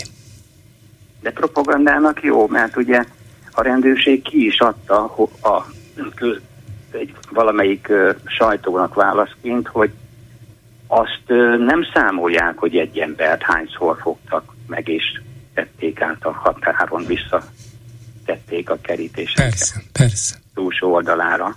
Tehát ez lehet 20-szor, 30-szor, és a Kossuth rádióban mindig csak azt lehet hallani, hogy már nem is tudom, egy millió igen. Egy millió ember toloncoltak ki, vagy... Toloncoltak ki. Igen, igen, igen. És ez nem igaz, ez valóban. Hát igen, szörnyű propagandára jó a kerítés. Így van, de ez a propaganda tényleg mindenható. Úgy tűnik, mintha az emberek Igen. csak az első mondatot volnának hajlandók meghallgatni és megérteni, a másodikra már nem figyelnek. Jaj, apropó ezzel kapcsolatban Igen. akartam korábban mondani, hogy én javasolnám önöknek is, én nem a szerkesztői szabadságot akarom korlátozni, hanem Kuprádióban azért összeülhetnének, és ezt az egy logikai menetes gondolkozást és érvelést megbeszélhetnék. Mert hogy közelebb jussanak azokhoz, akiknek a szavazatára számítunk. Mármint, hogy mi is próbáljuk kidolgozni ezt a egy Igen. gondolatmenetes érvelést, hogy, hogy többen megértsék, hogy mi mit gondolunk? Hát... És nem ismerem, még, még, még azt is javasolnám, uh-huh. hogy az ellenzéki pártok vezetőinek is írjanak, hogy ebben jól lenne összedugni a fejünket. Hát igen, igen, csak ehhez sokszor a hazugság gátlástalansága kell. Tehát az Orbáni propaganda azért hatásos, és azért lehet gyakran egyetlen egy mondatban vagy rövid gondolatmenetben összefoglalni, mert olyan hazugságra épül, amit az ember szégyel kimondani, de ők nem szégyelik. Hát azért van itt, van itt Jó, biztos van. is lehet érthetően. Igen, lehet, ilyen. lehet, lehet. Nem akarom az egészet visszautasítani, csak mondom, hogy azért az ő propaganda logikájuk általában valami igazságnak látszó alapvető hazugságra épül, igen, amire azt igen, mondják igen. az emberek, hát ezen nincs mit magyarázni, nincs de, nincs, hogy hát ezzel szemben azért nem egészen úgy van, nem, olyan meggyőző hazugság az a valami, hogy az ember onnantól kezdve már magyarázkodhat, és nem magyarázhat. Na, de az ellenzék mi is felvetünk egy ilyen álláspontot, hogy egyszerű, érthető közlemények, és, és rájön a Fidesz, hogy ez hatásos a Igen. Biztos, hogy, biztos, hogy, ő, ő kezd egy magyarázkodásba kezdeni, és akkor már egy kicsit fordul a kocka. Igen, igen, igen, igen. De itt van mondjuk csak egy mai példa, ez a 300 milliárdos teljesen felesleges, de írtózatos kiadással járó, és ráadásul korrupcióban lubickoló lélegeztetőgép beszerzés. Hiába mondja azt az ellenzék, és ezt valószínűleg rögtön megértik, hogy 300 milliárd forintot kidobtatok nem is a semmibe, hanem egy részét a sajátjaitok zsebébe, hogy beszerezzetek a Covid elleni védekezés ürügyén teljesen használhatatlan lélegeztető gépeket, azóta is ott rohadnak a raktárakban. Még azért is fizetni kell. És ne, mindenki érti tudja is. Szerintem ezen nincs is mit tovább gondolni, nem is lehet nagyon mentegetni. De hiába mondják, mert amikor számon kérnék a kormánytól, akkor egyszerűen úgy tesznek, mintha fülük se volna, nem is hallanák, menjünk el a parlamentbe magyarázkodni, megindokoljuk, hogy miért, miért így, miért azokkal, miért ennyit, miért akkor, de hogy megyünk el. És akkor innentől kezdve lehet akármilyen okos az ellenzék, kifúj a dolog előbb-utóbb, mert nincs rá válasz. Nem lehet róla vitázni, csak a levegőbe lehet kiabálni, hogy már megint nem jöttek el, már megint nem tudjuk föltenni a kérdést. Hát, de ezt is ilyen nagyon egyszerű módon kellene megfogalmazni, és az választók felé kellene kommunikálni. Egyébként, egyébként én hallgatom a Kossuth Rádiót is rendszeresen, és ott, akik szólalnak, ellenzékiek még, még senkitől nem hallottam ezt. Ön, önnek ez kedvenc témája, azt tudom, de az ellenzék nem foglalkozik uh-huh. a Hát vagy nem kerül be a műsorba, mert azért amikor az ellenzék megszólal, akkor az többnyire néhány másodperces, vagy néhány mm, na perces az már túlzás, szóval hírműsorokban ilyen 20-30 másodperces kivágás, egy-egy mondatrészlet kerül az ellenzékből, hát ha nekik véletlen az jutna eszükbe, hogy fölvessék ezt a 300 milliárdos lélegeztető gép bizniszt, akkor az biztos nem kerül be a krónikába. Ilyen téma ott nincs. De, de mindegy, e- ez, ezzel már nem beszélnek már, más műsorokat is hallgatok. Uh-huh nem nagyon beszélnek. Igen, biztos, hogy az ellenzék is csinálhatná jobban, ebben nincs vita, Igen. és valahogyan hatásosabban ki kéne találni a, a hatásos tiltakozás, kiabálás és figyelemhívás eszközeit. Igen, ezt meg Köszönöm, köszönöm szépen, viszont hallásra. Köszönöm, köszönöm, viszont hallásra. Van egy betelefonáló a vonalban, egy kis türelmét kérem, addig is itt van Lőrinc Saba, hogy elmondja, hogy a Facebookon mit írnak. Szia Gyuri, köszöntöm a hallgatókat. Több témából válogattam most a kommenteket, megint sok volt, de azért a legérdekesebbeket sikerült kigyűjteni. Gulyás Marci marhára etikus, amikor nem mond saját véleményt az interjú alanyról, így az első. Csak öt óráig beszélteti, és összevág egy 50 percet belőle, és abból lehet kitalálni a véleményét. Hát, de meg lehet nézni, igaz, hogy az pénzbe kerül a teljes 5-6 órás eredeti felvételt is, tehát ő nem titkolja el a, a, az eredeti interjút. Az, hogy összevágnak, ez egy természetes újságírói, szerkesztői feladat, minden televízióban, rádióban, újságinterjúban, hát ez így működik, és abban lehet persze, hogy a szerkesztő véleménye is benne van, nyilván az ő felfogásának megfelelően rakja össze, igen. Aztán egy másik témában. Csak azért, mert vannak elhivatott orvosok, vannak elhivatott tápolók, azért a betegeket már nem kell behívni.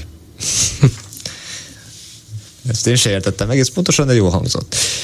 Van néhány megkerülhetetlen kérdés, így a következő komment, amire Vona Gábornak eddig is illet, illet volna válaszolnia. Vagyis még mielőtt pártelnökből országos média személyisége állandó műsorok szereplőjévé celebbé alakulát, azért meg kellett volna kérdezni, hogy a roma gyilkosságokat is megteremtő gyűlöletkeltésben való viselt felelőssége milyen volt. Igen, hát ezt a Magyar Gárda alapítást, ezt, ezt, ezt nem lehet nem megkérdezni tőle. Ha tehát én valaha interjút csinálok vele, nem tudom, akkor, akkor ezzel kell kezdeni, mert ez, ez a jobbik bűnben fogant. Igen, Ezt aztán... a bűnt, bűnt is meg lehet bocsátani, persze, főleg ha őszinte a bűn bocsánat kérés, de de nem lehetett tőle vonatkoztatni, és csak úgy simán eljutni a második reformkorig. Aztán kérdéses az iráni kapcsolatépítés, de ugyanígy az orosz finanszírozási szál, a zsidó kérdésről alkotott vélemény, idézőjelben természetesen a jelző, és mi volt még? Illet, igen, igen, ez, ez az Oroszországgal kapcsolatos kérdés volt az utolsó. Hát igen, a, a jobbiknak a, hát, mit mondjak, az a, a születése és felívelése egészen a nagyjából 20%-os választási eredményig, az mindezeknek a szélsőséges politikáknak az összeadódásából, cigányellenességből, magyar gárda, orosz barátság, Irán barátság, Izrael ellenesség, zsidó ellenesség, Európa ellenesség. Lehet, hogy erre van 20%-nyi szavazó, nem kétlem, hogy ez változatlanul megvan, csak már sok pártra szétesve, és lehet, hogy ezek közül a legnagyobb a Fidesz, de de azért von a Gábornak itt van felelőssége, és ha valaki meg akar változni, és új politikai szereplőként színre lépni, akkor a saját múltjával is kell, hogy elszámolni valójában. Persze. Egyéb iránt nekem mindig is az volt az érzésem, hogy a mi hazánk gyakorlatilag felkészült arra, hogy vérfrissítésként elfoglalja a KDNP helyét a Fidesz oldalán, de ez ez az én gondolatom. És akkor az lesz, hogy a Fidesz a mi hazánk, nem? Igen. Már csak egy veszük el közé, és nem egy kötőjel, és tök jó. Elég szomorú, hogy az első hozzászóló két óránként gondolkodott a Borkai interjún, és hogy úgy gondolja, hogy Borkai alkalmas lenne polgármesternek.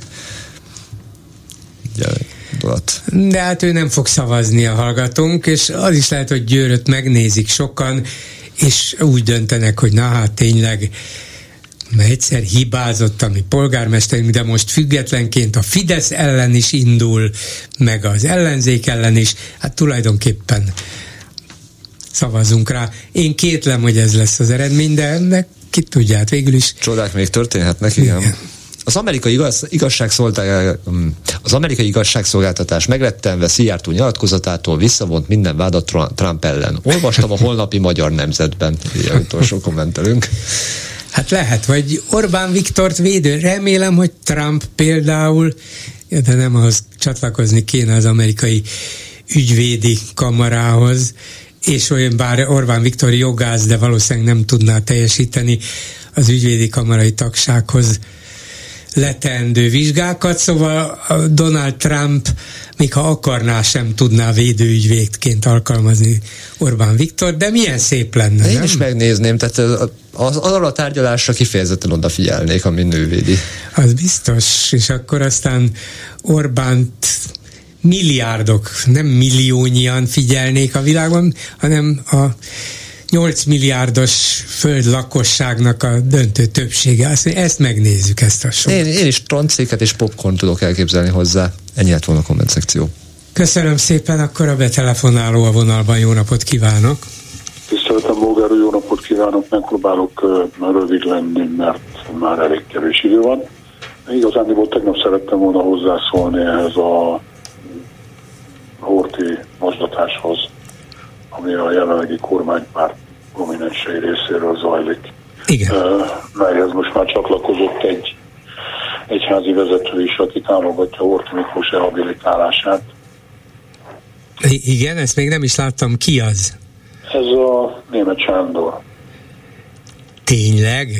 Igen, igen, igen. igen. A hídgyülekezetes német Sándor? Igen, igen, igen. Nem mondja, ez nem létezik. Komolyan? megnéztem, direkt megnéztem a, most a a, a, a, hírportálon, az amerikai népszaván. Azért is háborít fel, mert érintett vagyok ebben az ügyben, ugye. Amikor mutatják a hortit, akkor mindig azzal kezdik, hogy tulajdonképpen ő nem tett semmiről sem, mert, mert nem ő volt az, aki, illetve nem tudott arról, hogy mi zajlik a megsemmisített táborokban. Ő pontosan tudott róla, hogy mik zajlanak ott.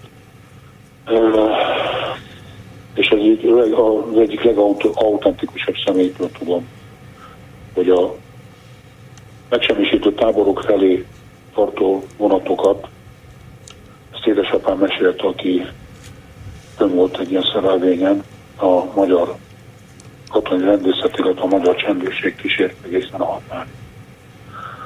Ez volna az első. A második meg ugye... Hát igen, de ebből nem következik, hogy azt is tudták, még akár azok a csendőrök is, hogy egyenesen a megsemmisítő tábor a végcél. De, de Horti tudott róla, minden történelmi, közvetett történelmi bizonyíték azt mutatja, hogy tudott róla. Igen, igen. Hát valószínűleg remélték, remélték, de talán biztosan nem tudták. mi lesz a sorsuk azoknak az embereknek, és hát ugye arról meg nem is beszélünk, hogy ugye az első ha jól emlékszem, tanulmányaimból a numerus clausus az 1920-ban fogadták el, ugye Horthy jegyezte ellen, ha jól, ha jól, ha jól Hát per, persze, tanárai. igen, numerus clausus meg az első zsidó törvény is, persze, hát ezek mind Horti nevéhez fűződnek, pontosan, vele összeköthetők. Hát pontosan, nincs kétség a felől, hogy súlyos történelmi felelősséget visel. Így van, így van, és, még, és, és az a 120 ezer magyar katona is, aki a dom mellett elpusztult, mert ugye most már egyre több történész állítja azt, hogy tulajdonképpen a németek a háború első szakaszában nem tartottak.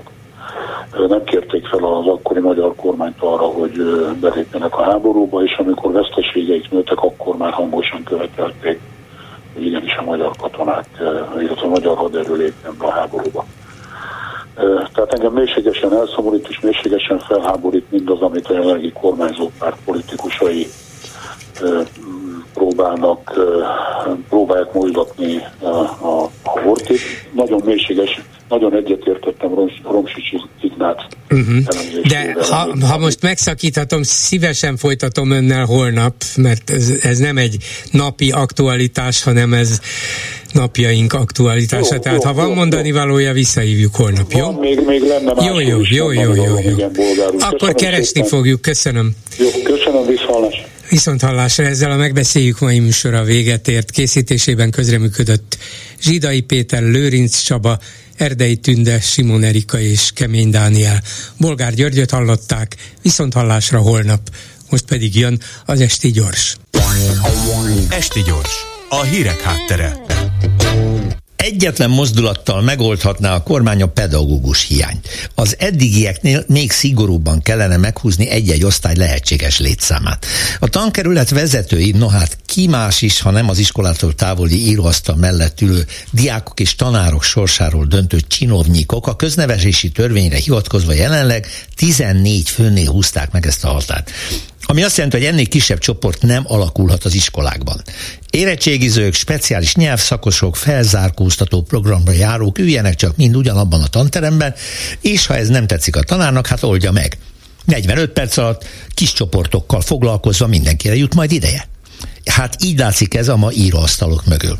Nos, akkor nertársak, javaslom nem kellene itt megállni, csak azért, mert a dollár baloldal, a kormány szerint egyébként jelentéktelen tanárhiányt állandóan felnagyítja, és arról hadovál, hogy például már a magyar tanárokat kérik fel a fizika tantár oktatására, ami ugyan igaz, de miért lenne ez baj? Tanár az tanár. Nos, ha emiatt akkorára duzzasztják az osztályok létszámát, amennyi tanár így pontosan lefedi az igényeket, egyetlen óra sem marad majd el sehol. Amelyik iskolában például csak öt tanár maradt, a diákok létszámát egyszerűen elosztjuk öttel, és így alakítanak osztályokat, és akkor már is minden rendben lesz. A köznevelési törvény ilyetén módosítása igazán csak elhatározás kérdése, már pedig az egypárti állam esetén ez egy mozdulattal megoldható. Egyeztetés, mérlegelés, szakmai tapasztalatok figyelembevétele, mint tudjuk, ez mind bolsevik trükk és soros. Ha kicsit tovább menne ez a kormány az Orbáni úton, hamarosan még észszerű megoldások születhetnének a közoktatásban. Mondjuk évfolyamonként elég lenne egyetlen tankönyv. Akkor aztán végképp mindegy, hogy milyen szakos tanár melyik tárgyat tanítja, hiszen lényegében csak egy nagy tárgy lenne. Ugye milyen szép. Na de miért ne? Amit tegnap elképzelni sem tudtunk normális észsel, azt másnap a NER már meg is csinálta. És így megy ez 13 éve. Esti gyors, a hírek háttere.